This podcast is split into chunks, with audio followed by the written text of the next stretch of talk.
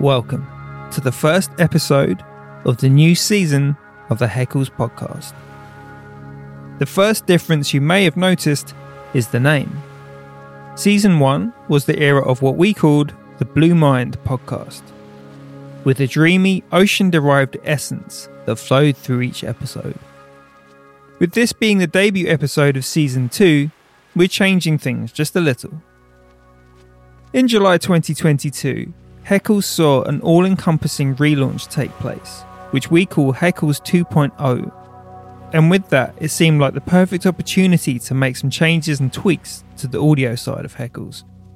Now, you'll be hearing much more about Haeckels 2.0 throughout the episode, and from here on, in subsequent episodes, as it all unfolds and reveals itself. It's a really exciting time, needless to say, and something that we're really proud to share with you all. But in the podcast realm, the same oceanic life and essence continues to flow through these audio veins, you could say, but with its own reinvention and reiteration too. So we are very proud to present to you, simply, the Haeckels Podcast.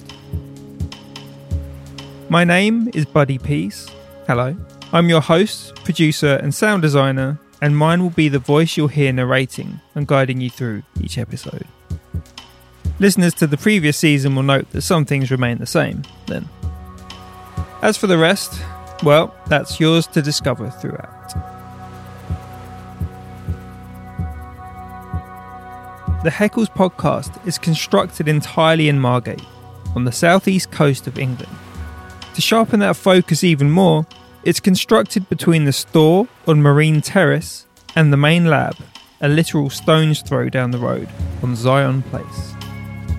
Both of these locations, I should say, have some of the most perfectly uninterrupted views of the Margate seafront you could possibly wish for, which I fully appreciate may sound like a brag or a flex, but I mean this only by way of scene setting to help create the atmosphere. Okay, and maybe 10% flex, but no more than that. It would have been a missed opportunity then to have simply recorded every element of the podcast between closed doors in a soundproof room so I've tried every opportunity to make things happen in, or in some cases on, the premises. Margate weather permitting, of course. Be forewarned that you will encounter seagulls. So, once more, thank you for joining us here. It's so lovely to be back with you for a new season, and in the spirit of reinvention. I'll cover some of the history and journey and origin story of Haeckels in future episodes, as naturally there will be some of you who are new friends and listeners, and it'll be nice to share that side with you. The journey is definitely something worth revisiting. But for now, this is Haeckels 2.0. Here we are. The reinvention comes in different parts skin, home, fragrance and with space for further added dimensions to come. The idea of 2.0 centers around a clarification and focus. Focus on ingredients, products, and packaging, an overall approach, with room and potential for scale. It feels like there's a confidence in the air and a true sense of everything pulling together to create a whole on a firm path. Okay, I'll be honest, I'm holding back but only because I recorded an awesome little chat with Haeckels managing director Charlie, who elaborates on the entire process of Haeckels 2.0 in perfect detail. I was relieved to hear how open and honest Charlie was about it all, and I think it will provide a perfect foundation for this new series of the podcast. Actually, this brings me on to something that you'll notice about the new series. So far on the podcast, we haven't heard from the makers and the people behind the scenes here the people who create, design, develop, and pack everything that comes from the Haeckels Labs. And so, what I'm personally hoping for is that you'll get a chance to meet as many of us as possible, the whole team here. Well, I am very happy to say that to follow on from Charlie, I'm joined on this episode by two members of the Haeckels crew, Em and Lottie. Em is head of formulation here at Haeckels and is here to bring us up to speed not only on what she's been busy formulating in the labs, but also the whole world of formulation and what that involves. All things production, innovation, and creation. A fascinating chat and one with some gorgeous science words too, which I particularly enjoy. Our second guest is someone who you may be familiar with from previous episodes. We have Lottie, who you will have heard as the soothing outro guest on every episode of the Blue Mind podcast. For those of you who experience ASMR, lucky you, those concluding moments of the podcast will have been an absolute joy. For the luckier listeners among you, you may have even spent some time with Lottie for a treatment in Haeckel's house in Margate. Well, Lottie's been incredibly busy through 2022, working on a huge project which we'll hear all about. I can't wait for you to hear what's in store. Lottie is the head of learning and a beauty and massage specialist here at Haeckels. With all this in mind, we hope you enjoy. Let's go.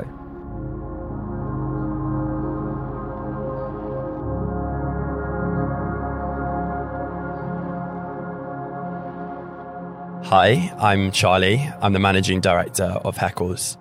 I joined Haeckels in October 2019, just before 2020 happened, and I'm sure we all know what happened there. I probably back then put out a lot of the fires. Now I find I probably start most of them. So I try and help out where I can. But I think what I'm really interested in and what I'm sort of hoping to guide the team is doing um, is sort of investing in our own R&D and materials and, and a, a lot of sort of bioscience. Charlie and I caught up on the Haeckels Labs rooftop on a windy, grey weekday. How would you describe or explain Haeckels 2.0? A good question. I think for a long time, we always sort of viewed what we did as a sort of opportunity cost. So everything which we wanted to do, there was always something which we couldn't do in order to do it. Um, so we were a sort of cash strapped startup that were always looking to pioneer new ways and champion new ingredients, which always meant that our money was placed in different areas. And in many ways, 2.0 was a time afforded to us to breathe and concentrate. And it really allowed us to adhere to what our principles are as a business, which is pioneering new materials, championing new designs, but ultimately haloing in on the ingredients because I think it's the ingredients that's inside of the products that have that amazing potent effect on the skin and on the mood and all the other categories that we work in. So I think it was a, a chance to take away the noise around our products and recreate our own identity that is scalable in the future. That's that's beautiful. And I'm, I'm just sort of wondering, like, how how important would you say is rebranding in a company and because i don't really know like how often this sort of thing happens but like how, how often do you think it should happen or is it just does it just vary from company to company I think that's a really good question. I wish more companies did it because I think it's intrinsically linked to the DNA of a brand as an ability to iterate and change. I think the reason that we did 2.0 it was our understanding of new materials for us, obviously as pioneers of glassware in the bathroom, to stand on that kind of IP and technology that was around 10 years ago is, is essentially to stand still. So we really wanted to find a lighter weight material that had a better end of life cycle usage. So for us, the ability to sort of look inward informed our decision making process. I think it also allowed us to see that okay, so we pioneered packaging that was in mycelium and it grew into flowers in in the garden, and it really allowed us to think actually the the size of that is twice the size of a competitor candle. And I think if you look at the carbon emissions associated with having to ship that all around the world, it, it wouldn't be authentically Haeckels if we weren't challenging ourselves. So what we did was fragrance was we tried to reduce the size of the packaging in order to reduce the carbon emissions. And I think that's what businesses should be doing is they shouldn't be afraid to tear it all up and start again. I think if you look in the ways of how to build a brand, it's always to have that identifiable marker which everybody can always look back to and it's consistent and it's coherent. And that kind of terrifies me. I think that we should be unafraid to tear things up and present something new as long as it pushes it forward. And I think our commitment to, to sustainability and the oceans have really dictated this. And I think it's it's really, really important. And I wish more brands did it. I get the feeling you're somebody who thrives when they're uncomfortable. Is that fair to say? I don't like order. And I think for many times, a friend of mine, I think, invented this slogan that constraints make you interesting. And I found that when our back was against the wall, it, it kind of forced us to innovate. So, yeah, I'm not a person that likes to stand still. And I think I'm sort of dragging everyone along with me on that, rightly or wrongly so. But I think that for Haeckels 2.0, I mean, who knows what 3.0 or 4.0 is going to be as we become more and more of a vertically integrated brand. I think that to stand still, especially as our, our knowledge base is increasing and accumulating every day, it's just a waste of an opportunity. So, yeah. Do you feel quite a sort of weight of responsibility in the sense that you're kind of representing the company and the people who work in the company as well? Like, how, how do you sort of compartmentalize that in your mind and how, how you think about the company and your decisions? It's an enormous responsibility. Um, I feel incredibly, incredibly privileged to work alongside some of the greatest minds in the business who I'm really lucky enough to call some of my closest friends, and I think there are very few businesses, especially in the beauty world, in which you can actually say that. The minds which we have in the building, I think it's the, the lateral thinkers and the think outside of the boxes, I think is what dictates us as a brand. And so the products which we're working on, 2.0, which we've launched, all of these things were done from looking at a problem and, and, addressing it in a different manner to any other beauty brand or skincare brand that's come before us. So I do feel a lot of responsibility to ensure that all the voices are heard and that, that we're able to create something truly authentic and something that is not only linked to us as a team, but also indelibly linked to our customers and our community, who, if we didn't pay a respect to, ultimately we'd be missing, I guess, the beat of our drum. Yeah, yeah, I love it. Thinking about customers as well. So, I mean, we've gone from sort of the broader ideas of sort of the business and you, and then the, the people who work here and uh, I haven't really sort of asked you about the customers. So like how responsible do you feel to the customers? And in that I, I was thinking about like do you feel like the regeneration and Haeckels 2.0 do you feel like they'll they'll be along for the ride or, or will it be a case of sort of trying to kind of appeal to new customers and existing customers at the same time? Like how how, how will that juggle work out do you think existing customers will always be our North Star. I think that they have afforded us so much of a relationship over the past 10 years that if we weren't doing things by what they wanted, I think it'd be a massive kind of missed opportunity. I think we have such a good dialogue with our customers um, in the stores, online, customer care, Instagram.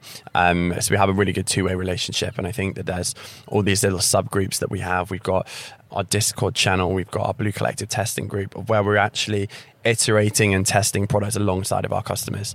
Um, as we would never want to do something that disenfranchises people that have supported us over the last 10 years. So I think that a lot of the conversations that we had helped to inform our decision making process for 2.0. And so, a, a, sort of key example of that is understanding how customers were using their skincare products and understanding the recycling issues that um, obviously exist in the marketplace. Uh, it's an imperfect, perfect solution.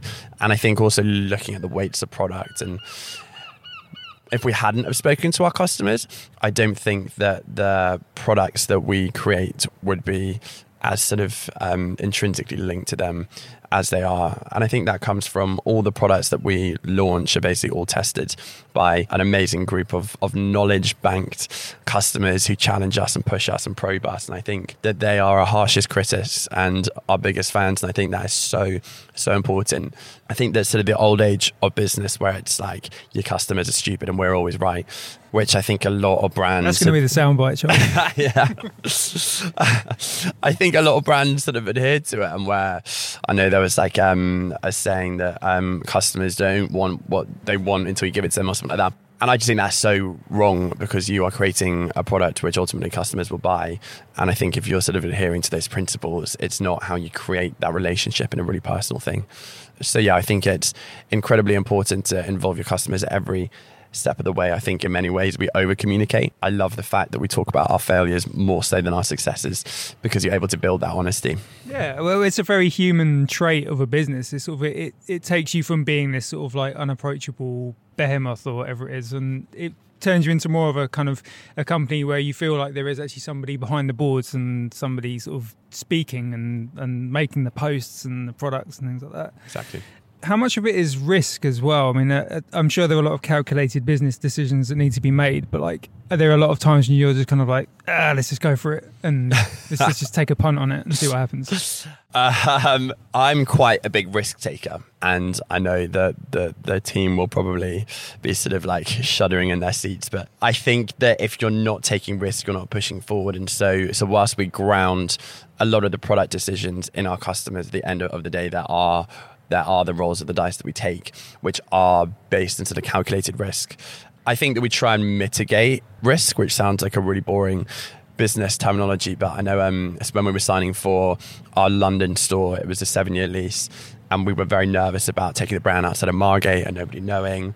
It was a really like at the time a big lease for us, and so I remember like that for us it would have been a risk, but to turn this into like a business podcast or whatever, we mitigated it all by kind of working out what customers buy and ensuring it was there, um, which probably isn't a very terribly interesting explanation behind it. But I think I think there's a lot of ways in which we take those risks, but at the end of the day, we have conversations which allow us to back it up. Yeah, yeah. So it's sort of conscious risk taking, not, exactly. not just kind of like ir- irresponsible, real like chance based exactly decisions. And personally, like, what are you hoping for in a in a very broad sense with Haeckels 2.0? Um, I mean, you might have covered it a lot already, but like in a in a sort of focused kind of like ideal goal are you are you sort of hoping that it will see a transition an easy transition to Haeckels 3.0 whatever that looks like or or is it just sort of you're going to like stick with this for as long as it as long as it can go kind of thing um, yeah, I think for me, it's trying to make a sustainable business model make sense. There's a lot of people who don't run their business according to what they sort of say they do. I think for Haeckels, we're very, very different because we um, create the formulas for the products, we manufacture the end products, and we run our own spas, we run our own stores, we run our own wholesale.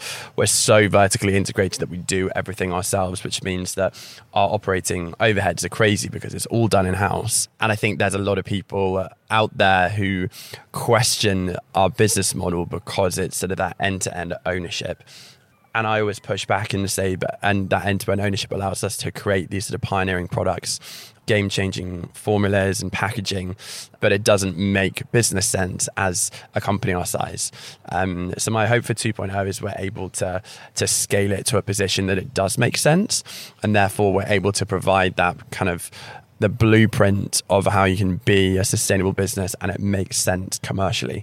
And I think that's the really exciting part is there isn't another company that I I know of that does own I think the saying is the hardware and the software where we literally do everything ourselves. And I think that if we're able to pull it off instead of outsourcing to a factory in, in far flung lands that can do it for a tenth of the price, I think is is interesting. And I think if we're able to do it in a way in which we are a living wage employer in every geography which we operate in, there isn't anyone that is doing that who is in production as well or manufacturing. Perfect. Well, that sounds to me like the absolute ideal place to leave it there, Charlie. Um, we'll have you on for sure in a future episode, and we'll get back into we'll sort of delve deep into your your personal history oh, and, and, and, future and all that good stuff. But um, well, I mean, yeah, we'll, we'll, we'll, see. I'm sure it'll be more focused than that. There, is there anything like immediately that you can think of that sort of that you're really excited about, or like how are you feeling about the future at the moment at this point in time?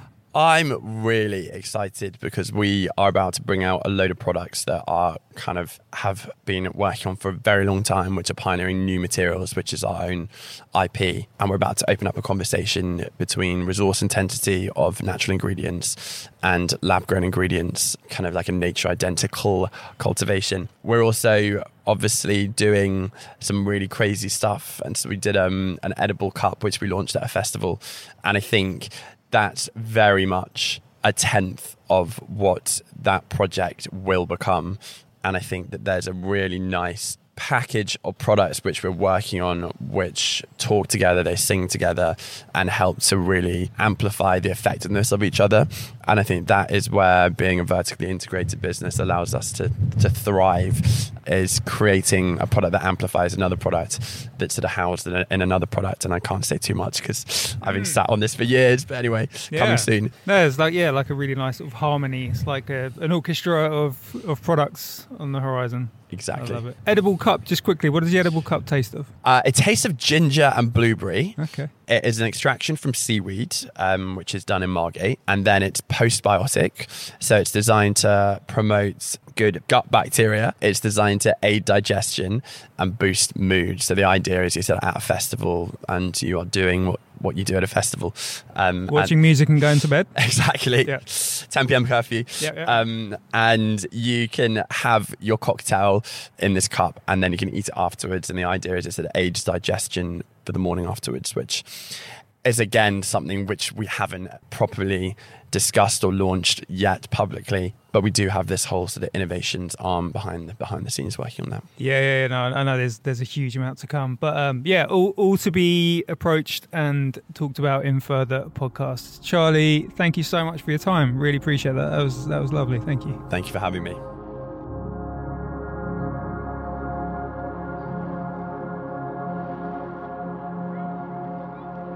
Thanks so much, Charlie, for joining us on the Haeckels podcast and for going into detail on everything Haeckels 2.0. We'll catch up with Charlie again on a future episode.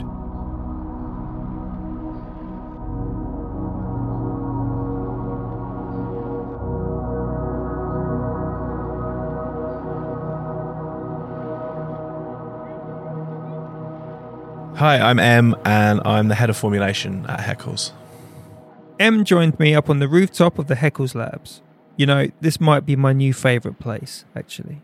Hi, Em. We are currently situated atop the roof of the Haeckels Labs. Tell me what you can see. What's what's what's happening around you right now? I can see a bit of the sea, a couple of seagulls, some good lichen growing on the roof here. Oh, that's lichen. Yeah, Xanthoria parietina. It's the orange lichen that you got there. We're off to a, a great start already. uh, and also this sort of like refrigeration unit that I'm sat next to as well. Uh-huh. Uh, a couple fire doors, some hazard signs. And now we're getting into the minutiae. Yeah. and you. And me. And me. So yeah, we're in a we're in a good spot. We've got the sea right in front of us, pretty much. Em, you are the head of formulation. Can you give us a bit of an idea of like roughly what, what does what does that mean? What are you what, what's the formulation that you're in charge of? You're the head of. So basically, in charge of the R and D side of things for cosmetic products, developing extracts, developing product ideas, creating those, scaling them, and working with the production team. And yeah, kind of the creative side of that as well. So thinking about what we could potentially do, and then working on how to realize that. One thing I was wondering about is like the, the actual creation of a product. So can you run me through? I know it's specific to each product, but like what would be the the general sort of framework? What, what's the process, and, and is it just literally different for every product, or is there like a, a sort of framework that you can work in? It depends from product to product. Yeah. I think some things become obvious a lot of the time through feedback from our customers or feedback from our therapists. So, for example, we've been developing a cleansing balm because at some point someone said, "Oh, is it possible to get another cleanser that isn't quite so rich in essential oils?" Yeah. So that became a focus, and then that ended up going through the development process and became real. So it depends really. It can come about through that kind of feedback, or also I guess it depends on what we feel like doing. So I think like we've got a bunch of stuff that works and mm. sells, mm. but then sometimes it's like let's push the boat out and do something a little bit different and try something, try something weird and wonderful, um, yeah. and go about creating something new. So there is there is an amount of freedom to it. Like I mean, it's not just simply like I mean, I, I knew I know it's not about being told what to make, but like there is a sense of like imagination and creation and sort of wonder behind it. Like if you're inspired, then you can bring that inspiration to the process. Yeah, hundred percent. Yeah, I think you know you see different uh, ingredients being brought to market that have particular properties or certain ingredients that you know does a certain thing and thinking like how can we utilize this in a slightly different way or mm. how can we uh, leverage that in a different like style of formulation or in a different format that yeah. people might not be so used to. So yeah, there's a lot of creativity going on there, which is yeah. great.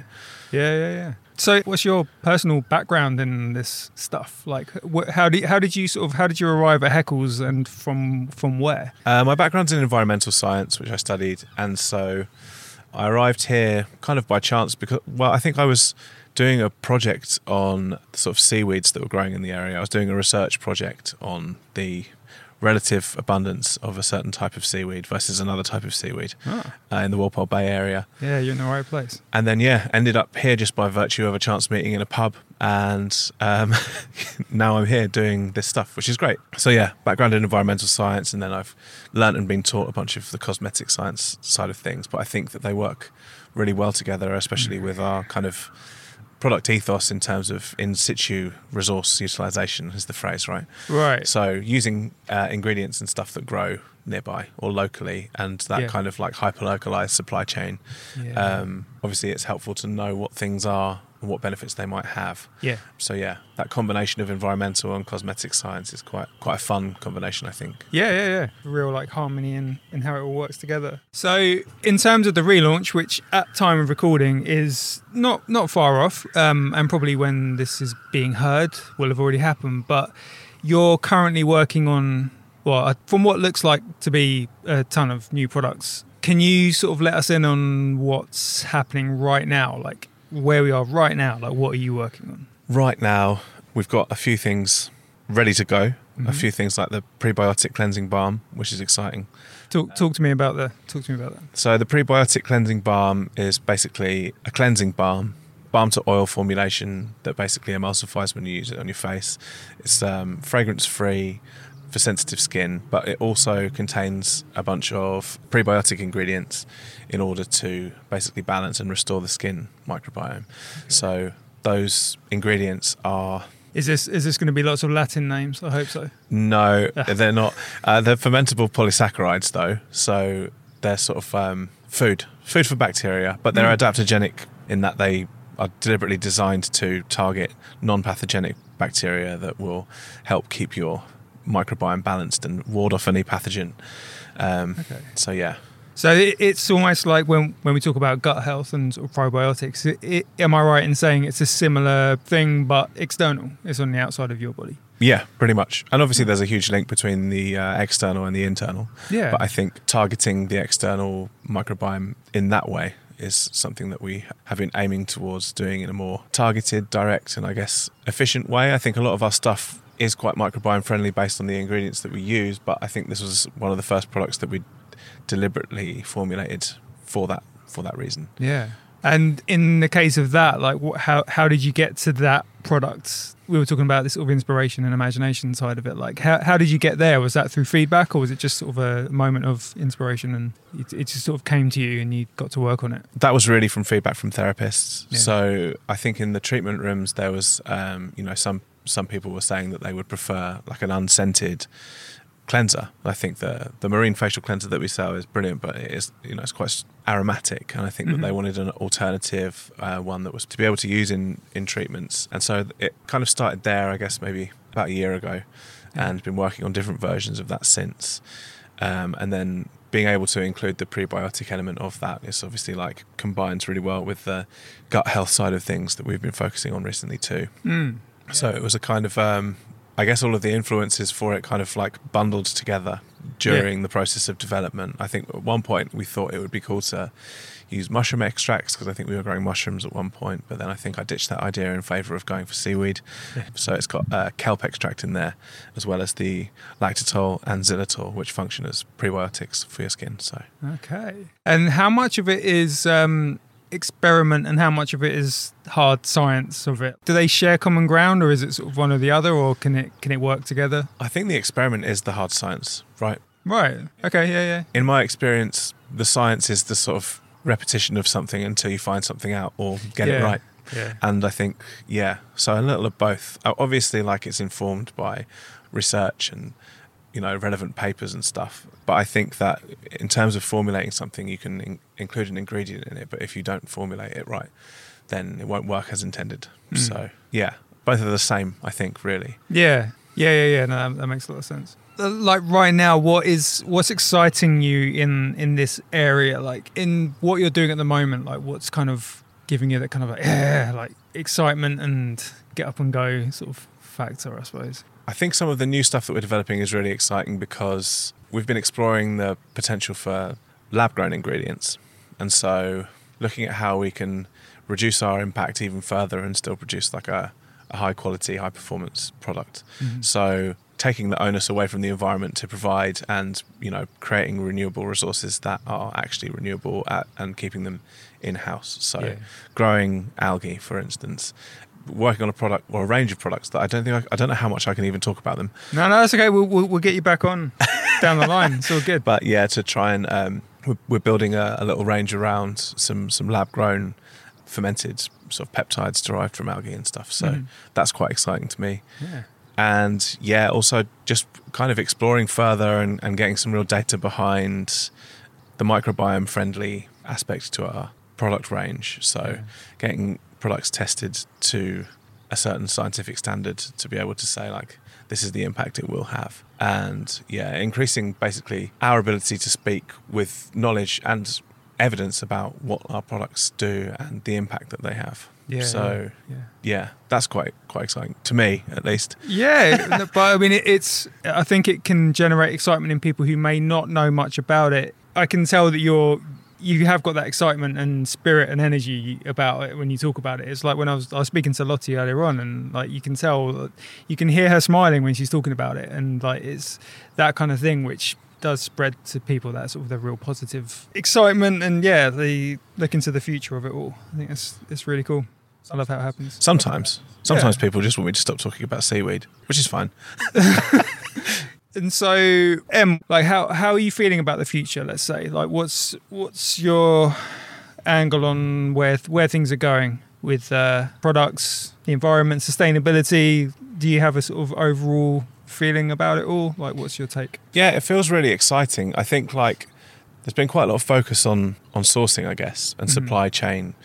We've had recently a trip to Sri Lanka to go and source stuff for a, a localized supply chain for the products that we supply to the Maldives to try and reduce the environment environmental impact of that. Right. And so I think that that kind of stuff I do find really exciting. I think that trying to kind of mitigate the impact of how we make is is why we make. And so I think being able to kind of um, really explore that in a way has been has been super beneficial and really exciting. And so you know, finding out what ingredients we can replace with other things and researching what the impact of that might be and comparing the impact and stuff and being able to just really get into the the very nitty gritty stats about yeah, how we can reduce our environmental impact and still create those high quality products. yeah, Um, that's been really exciting. So it's a sort of like a being able to move and shift with stuff, and so keeping everything, you know, keeping everything as is isn't really an option for anyone, really, environmentally speaking. no, no, Keeping on doing things in the same way, that's you know, that's what everyone would like to be able to do, but it's not actually a possibility at all. And so being able to work with that in mind has been incredibly freeing because I don't think there are many places you, you could work with that in mind. I think that a Mhm. lot of places that you work, you have to accept that things can't change. yeah, yeah, yeah. Whereas I feel like there's always change here, which is really exciting. I think that the ability to change and the support for that is probably the best thing about what I what I do. Yeah. It's sort of built on a foundation of being able to move with developments and there there is a lot of freedom in the sort of the research part and then like trying things out until you get it right or, or until you get it to as far as you can and, and then the development will come in time as well. So there's like you can keep evolving and changing and yeah, there's a real sort of um, it's just a never ending sort of puzzle to be solved, which is awesome and a lot of fun. Yeah, I think a lot of people have an attitude towards this sort of stuff, particularly environmentally and in terms of what they might choose to buy, which or, or make, which is that nothing is perfect, which is true, but is kind of self defeating if your attitude of nothing being perfect means you won't change anything at all. So while nothing is perfect, that doesn't mean you can't change things or move things around to Mm. try and get closer towards that. And I think that yeah, that's that's quite exciting to me. Mm, yeah, absolutely. Um, thank you so much for joining me on the Haeckels podcast. Yeah, it's been a real pleasure, and I appreciate you sharing your knowledge and fascination, and curiosity, and enthusiasm with us on the podcast. Thank you so much. Thanks for having me. Pleasure. Em's work can be found on shelves stocking Haeckels products and online. She's working on a vast array of products right now, which we'll catch up on in future episodes. but I can safely say all new revelations and products will be unveiled on the newsletter and Instagram.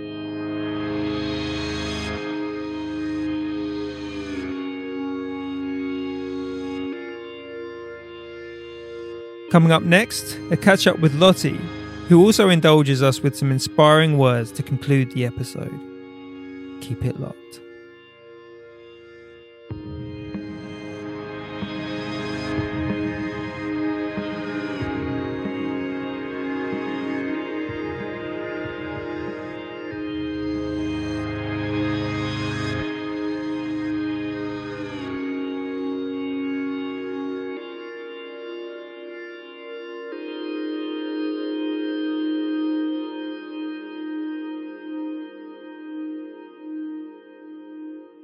Hey, I'm Lottie. I'm a beauty and massage therapist, and I'm the head of learning at Haeckels. Lottie and I caught up on the Haeckels Labs rooftop on a summer day, accompanied by a rotating cast of seagulls. So, a lot of people listening will recognize your voice from past Haeckels podcast episodes. You are the meditation voice that often comes in at the end. So it's cool to reconnect with you on the new podcast, the Haeckels podcast, as we're calling it now. How you doing? I'm doing great, thanks. Yeah, it's really cool to be here and to talk about what I'm doing at work and everything, Yeah. and um, yeah, give everyone an update and share some important things to say. Yeah, yeah, yeah. and it's super nice to do this in person because we, I think we did one recording of the meditation in person, and then the Yeah.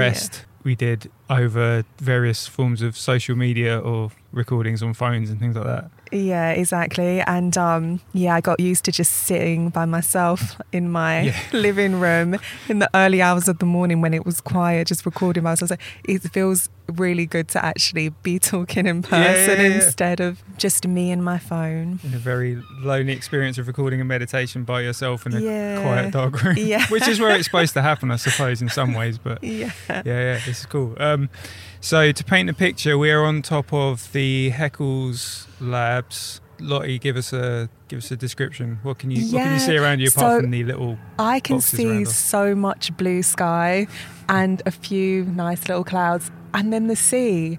It is so, so beautiful up here. It's so nice. Being on a roof is just fun in general. I feel like it Yeah, just yeah. fills me with so much child, childlike happiness. I was going to say, yeah, you said that, and then I thought instantly, it's like it does feel a bit like being a kid. Like it, It feels like we're ducking out of work. and we've just run away to this little hidey hole. I up on the roof know it does actually because I remember like I think it must have been going into my dad's work when I was like a small child and him taking me up to the roof bit and it Yeah. oh my gosh it's so fun like wow it, it's it's cool. Like there's you you can literally we can just if we set up a bit we can see the sea, you can see the boats immediately. I know literally not to mention there's the whole sea to look at it is so nice up Yeah. here honestly like, I'm not a huge fan of heights but it's worth it It's pretty secure. Like Yeah. this is the kind of place where like you see in um, TV programs that have like barbecues and pool parties, but there's no pool or barbecue, but it's uh, it's that kind of vibe yeah and seagulls. Oh my gosh. And it's like you get the heat rebounding off of all this like concrete surfaces. So Yeah, yeah. it feels so tropical and warm up here. it's so nice. Super lush. So yeah, perfect venue, perfect location. Thanks for joining us, Lottie, for this this face to face chat. So Lottie, what have you been up to recently? Because you've got a lot going on and a lot on your plate at the moment, and the Haeckels relaunch is at the time of recording underway and about to kick off in full. So what's been happening? Catch us up. Yeah, so I'm going to be teaching massage and skincare. So we're going to have a few different courses on the go. They'll be taught as NVQ, so that's the National Vocational Qualification. So this is what you would do at college or at certain beauty schools to get qualified as a therapist and go out and into the industry and start working. So, yeah, it's a very work focused qualification.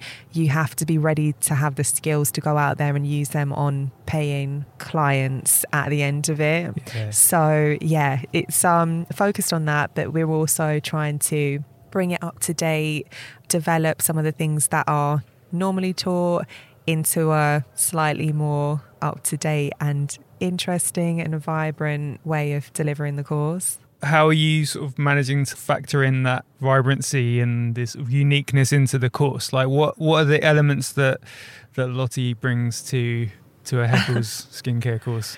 Yeah, so it's going to be using, first of all, using our products is really great because anyone that's obviously a fan of Haeckels knows that the products are good and they do work really well. A lot of the time, when you go to study, you're given some pretty rubbish products to use, and they end up making people turn red or itchy or. Um, they could do all sorts of things. So we're using our products, which is one really like special part of the course. We're going to talk about working on all sorts of different clients, how to treat a broad, diverse range of different people. We're not just keeping it to the bare minimums. People of all different ethnic backgrounds, people with disabilities, people that um, might have different cultural factors. That means you have to adapt what you're doing in certain ways. So we're trying to bring it up to date and just modernize it where people can feel comfortable, um, where everyone can feel comfortable and like they're part of it. And it sounds so. It's sort of like there, there isn't like a, an average client or an average person that you would be treating like you, you're taking into account that there are so many different kinds of skin and there are so many different types of people and, and personalities and abilities as well and so like you're you're factoring that into the whole course and that's part of bringing it all up to date definitely and as well as the sustainability side of things is going to be very important to us as well yeah. so yeah just having an approach where we're minimizing waste and we're emphasizing the importance of sustainability in beauty as something that's top priority for us. Would you say that you're trying to fill in some of the holes that you may have seen come into contact with in, in your own experience with treatments and, and skincare in the, yeah. in the past, maybe? Yeah, 100%. They're all things that I've sat in classrooms or in training sessions or just reading product information, just things yeah. that I've sat there and thought, this really isn't up to standards and it's not covering everything that it should. And it's come from that basically. So it's really good to be able to actually do something about, yeah, some of the things that are missing in the area that I work in. Yeah. I mean, the term being seen is, I mean, it's used a fair bit, but I feel like it has a lot of resonance with what you're doing. I mean, I think like you, perhaps you weren't personally, you felt like you may not have been seen in, in your experiences with it. And it, maybe now it feels like you've got a chance to sort of shine some light on, on the areas that may have been overlooked yeah. yeah exactly. And it's so it's so refreshing. It's such a good feeling. And it just makes you realize how yeah, how your needs have been neglected for you know a long time, yeah. and you didn't even realize at first um because you just sort of make do with what's there, or you don't know how to do anything to change it. So, yeah, that's so true, and it honestly is like a a huge, huge thing for me. So, yeah, it makes me really happy. Yeah, yeah, that's amazing. That's going to really rub off on everyone who takes part in the course, I think, as well. Yeah. And like it will give people a lot of reasons to join in on it and to sort of help push things. Mate, like, well, let's let's just say, like, push things forward a bit. Like, yeah, that's fair to say. Is it, yes, is it pushing it things is. forward? Like, it is yeah. pushing things forward, definitely. Yeah. yeah, and to be able to talk with people who also want to push things forward, people who are interested in all of this stuff, having something there um, where they can learn and not feel like they have to fit into the pre-existing standards or mold that's out there yeah i think it's yeah it will definitely rub off on people who come to learn with us that's awesome how did you connect with Haeckels in the first place? Like, what was your way in, and sort of how have you been navigating through the the wide world of Haeckels? Like, what what's your sort of Haeckels origin story? Yeah, so um, I emailed asking for a job basically. Yeah. I, yeah. I remember being on the beach and getting the seaweed and thinking, I need to use this on myself and my family to like use this for its beauty benefits and stuff. And I was thinking, I must have Googled seaweed or treatments I could Google a lot of things, Mm. and I think that's what pops up straight away. And I was like, okay, cool. I'm gonna see if I can get involved. And there was like a all of the Margate internet trackers would have just been bing, bing, bing, bing, bing, Yeah. heckles, heckles, heckles. Like that, that's the main thing, like, especially back then as well. It's, it's exactly. yeah, yeah. seaweed and treatment. Yeah, yeah. I know it was. Yeah, totally all about seaweed. Yeah, so it it did pop up straight away, and um, yeah, I wasn't far away, so I ended up starting. It was really excellent timing because it was when we opened up Haeckel's house, which is the place where we do all the treatments Yeah, above the shop in Margate. yeah, yeah. So it was, yeah, perfect timing. Started at that point, it's 2019. I started with Lorna, who's the lead therapist at Haeckel's House now. Mhm. And um, yeah, we had this first year, which was really full on, but um, like really great experience because it was a success right from the beginning. It was Yeah. really popular. Are you Um, sort of are yeah. you learning on the job? Are you going effectively going live like when you first start, or like how do you sort of like test your skills before you get to the public? Yeah, so we get trained for a good few weeks by Georgia, who's the head of treatments and is a fountain of knowledge about beauty, massage, natural skincare.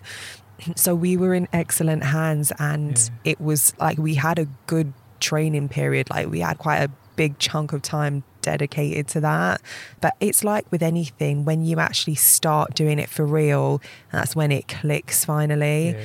So, yeah, training and then just jumping in to the real thing. Wow, was that scary?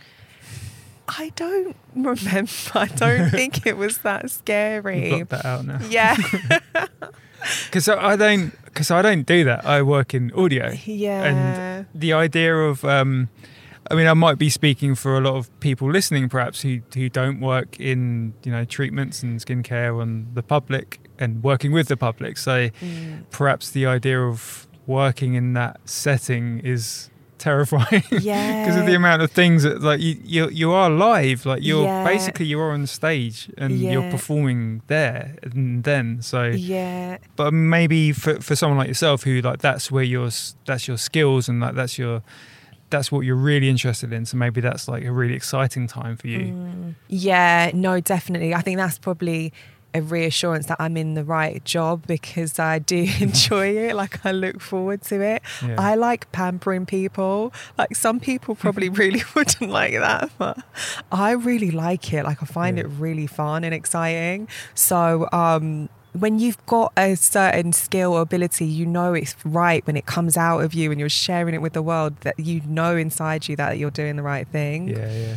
what's your relationship with receiving treatments if you're on the other side of it how how do you feel in that in that situation do you prefer administering them or do you prefer receiving them Or- or Yeah, that's such a funny thing to talk about. Yeah, because I know there's plenty of people that don't really like getting treatments done. Um, it just makes them a bit uncomfortable and stuff. But yeah, no, that is not me at all. I love getting treatments done. Like, yeah, for me, I would choose like going, getting treatments, a spa retreat, all that thing, Yeah, instead yeah. of like going out to the club or something like that. I don't like, I'm just that type of person. what about if it was a treatment club you go out and I- get get the champagne orders in and then just get a, like a facial those places probably exist somewhere, but yeah, I don't know. I, I don't drink, so yeah right right it would have to be tea, yeah probably. And yeah, I'd be down if that was the case. That Sounds cool, great. right? Yeah, no, I'd, I'd be up for that. Like a nice slow moving non alcoholic club. That Yeah. Sounds great. really nice ambient music piped through in the background. Yeah. Or Yeah. just sea noise. Yeah. amazing. No, I know. It's honestly getting like I really, really enjoy. It's necessary to get treatments done, like to get Yeah. massage on a regular basis.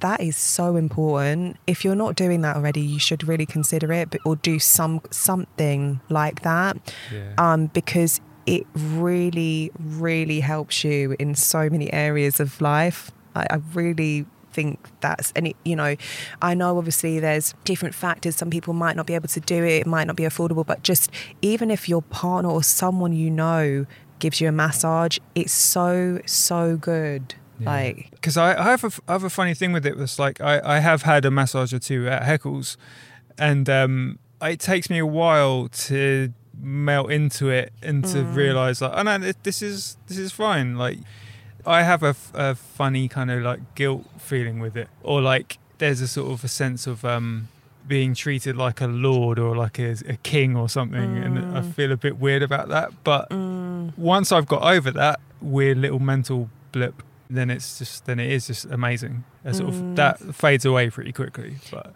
Yeah. it's quite a strange feeling at this no, time. I know exactly what you're talking about. I get that if I go out to eat and there's like um this doesn't happen often, but like if I've gone out to eat and there's like silver service, then they pour everything for you and like they'll Oh, like yeah. pour your gravy on your food. That makes me so so uncomfortable. Yeah. I just don't and yeah, it makes me feel like I'm being treated like a lord. Yeah, like I don't need it. I don't get it. It's weird. But yeah, try and get over that because Mm, yeah, you have to it's really common. Anyone who does treatments will know that there's certain people that don't it's hard for them to switch off and it's to, it's to be expected in this life that we live where you don't switch off. It's not really okay to switch off Mm. ever unless maybe you're on like holiday or something like that. So yeah, it's really I think just a product of that, which Yeah. is a shame.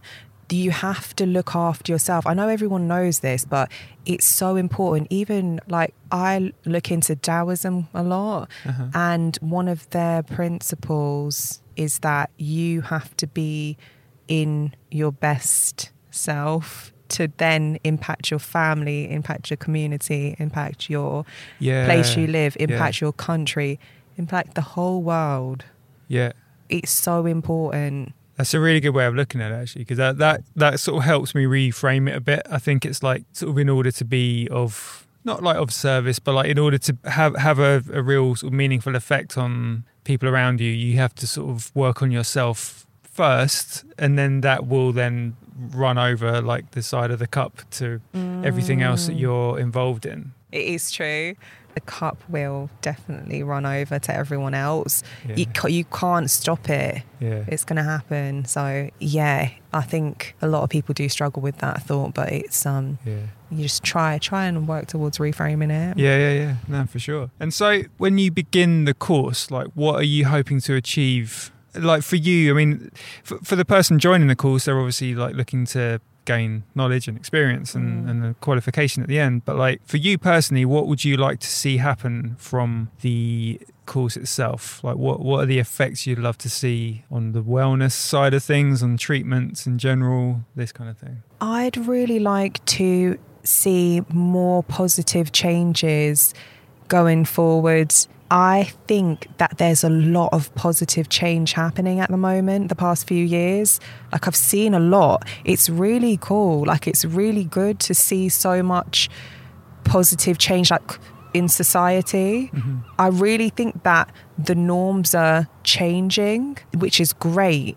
So, being part of that, because it's not just us, obviously, that's trying to do this. It's like a lot of people everywhere. Yeah, yeah, yeah. It's a Um, collective it- effort. yeah, it's a for sure. collective effort. There's a collective awakening. Like, so being part of that is the most important thing for me because we don't have to be stuck in the old ways of doing things where not everyone's really included and you just sort of make do and that's that. There's a big shift I feel happening. Um, so I'm just riding in that wave. And so doing that is great. That's what I hope to achieve out of doing this. Yeah. Lottie, that all sounds amazing. Um, the seagull up there on the rooftop agrees with me, I think. Yeah, thanks so much for sharing your time on the Haeckels podcast. It's, it just keeps jabbering away. Seagulls are so funny when you watch them. Uh, what do you think this one's saying right now? And oh, He's just like, he's just chilling. He's just probably trying to um, get some his friends' attention. I don't know. He looks like he's just out to have a good time. yeah, definitely. Oh, okay, there's one joining him just now. There's one that we think, because sometimes you think you see the same one every day, but you can't really tell. Yeah. But there's one that we see on a roof next to us. My kids call have called it feathery, and Why is that? feathery. Feathery's so entertaining. He's always doing funny stuff. He or she is always doing really funny stuff. And you, yeah, you just you notice like the different qualities of their sounds. Yeah. And I love all that stuff. Like just now, that one just started barking, and then another one came and flew in next to it. So what we said, he was trying to get his friends to come. Yeah, and it worked. That's wherever wherever that one heard it from, it it was like the bat signal, and it just like, oh, oh, my friend, and then it just went yeah, and sat it next to it. was, you know. But I think they're they're enjoying themselves. It's like they're enjoying the sun. You can tell. Yeah, I do like they're having a nice, old relaxing Yeah. Margate afternoon. anyway, wildly off track. Um, what I was saying was, thanks so much for sharing your time on the podcast. This all sounds like hugely inspiring and exciting, and I hope hope you see sort of a lot of the changes that you've talked about happening, and I hope we all see it as well. So um, yeah, as we were saying, like that cup hopefully will run over, and we will all all benefit, Yeah, even in small ways first. But I mean, those small ways can ripple out into bigger changes. So that's an amazing future to be excited for.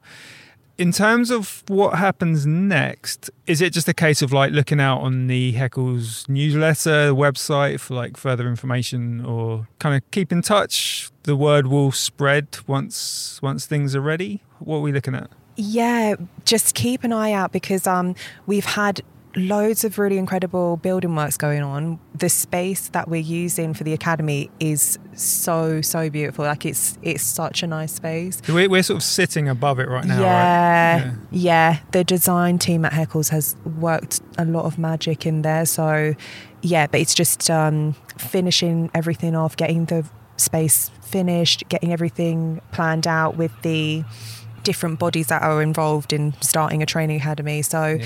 yeah, I mean, we're going to be giving an update soon. So, Yeah. it's just keeping an eye out for the starting dates when you can actually book on when they come up, which should hopefully be not too long now. Okay. All right, amazing. So yeah, well, yeah, everyone keep an eye out, and uh, you will find out more. Uh, so just keep an eye on the Haeckels channels, and all will be revealed. Thanks so much, Lottie, Oh, thank you, buddy. and we'll be hearing from you again later on, right? Yes, that's it.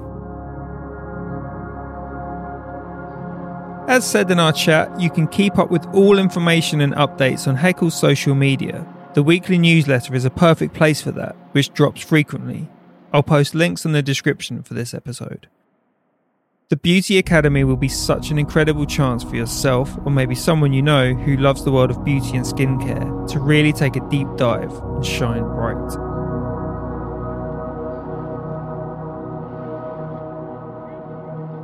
So let's sign off for now with a sweet, mellow serenade from Lottie. As we mentioned in our chat, her voice would always round out the episode with a meditation. This time, we rejoin Lottie on the rooftop, but not with a meditation. Here, she shares some thoughts on Taoism. For those unfamiliar, spelled T A O I S M. I'll leave it to her to expand on that, but for now, that should do it for the debut of season two of the Haeckels podcast. We really look forward to catching up next time. Be sure to keep in touch, okay? Catch you soon.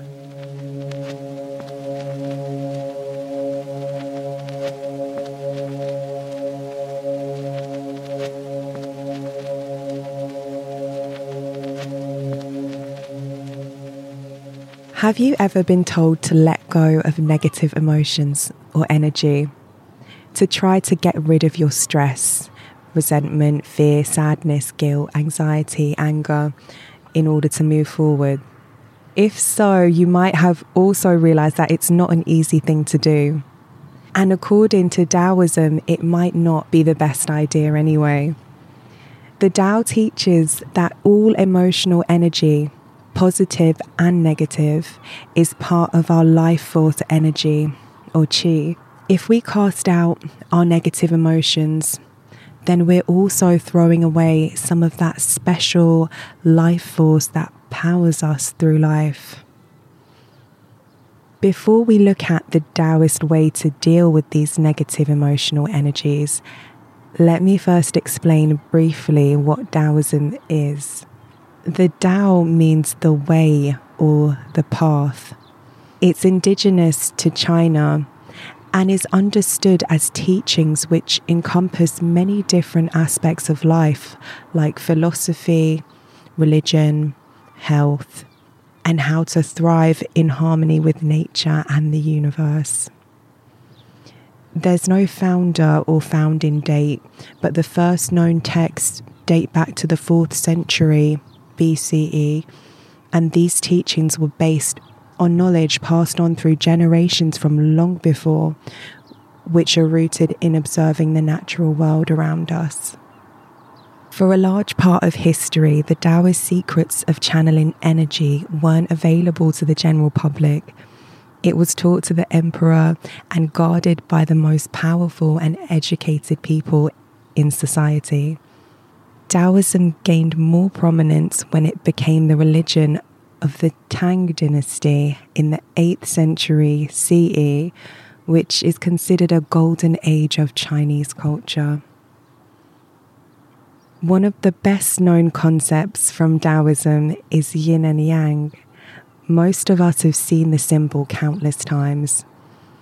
It symbolizes the duality of all things in the universe, opposites that work in perfect harmony and depend on one another to form a whole. In the Tao, it's believed that kind heartedness is the natural character of humans. Kindness isn't taught just so people can avoid ending up in hell or suffering in the next life or being reincarnated as a lower life form. Doing good for others is intuitive. Egocentric behavior usually comes from overthinking. And interestingly, modern scientific evidence confirms this.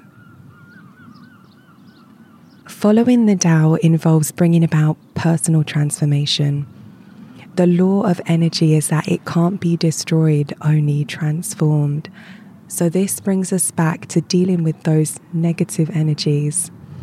Instead of dumping them out of your body only to be picked up by someone else close to you and draining your own life force in the process, they should be transformed or recycled into positive life force energy or chi.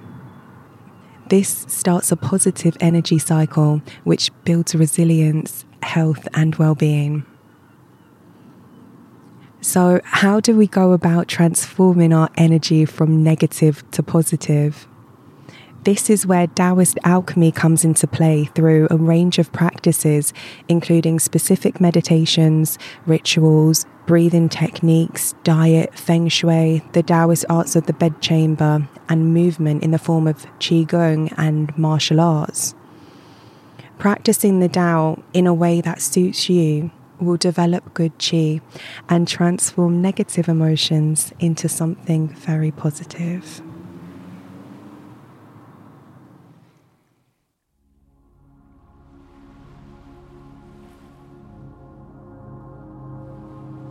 The Haeckels podcast is produced, scored, recorded, and mixed by Buddy Peace for Haeckels. Find us online at haeckels.co.uk, spelt H A E C K E L S, where you can find the whole range of products for online orders. And be sure to sign up for the newsletter if you haven't already. The two physical stores can be found in Margate and London. The Margate store is at 18 Cliff Terrace, up near the old Lido and the London store is at 16 Broadway Market in Hackney, in London. Follow Haeckels on Instagram over on at Haeckels for all product updates, ocean based positivity, and innovations from all over the world. Thank you for listening and forming the most important link in the chain of this podcast. If you're enjoying it, an incredible gesture of support would be to recommend and share it with a friend or anyone you feel would get something from it. Thank you. Let's catch up soon. All the very best from all of us here at Haeckels. Ocean skincare that supports the microbiome.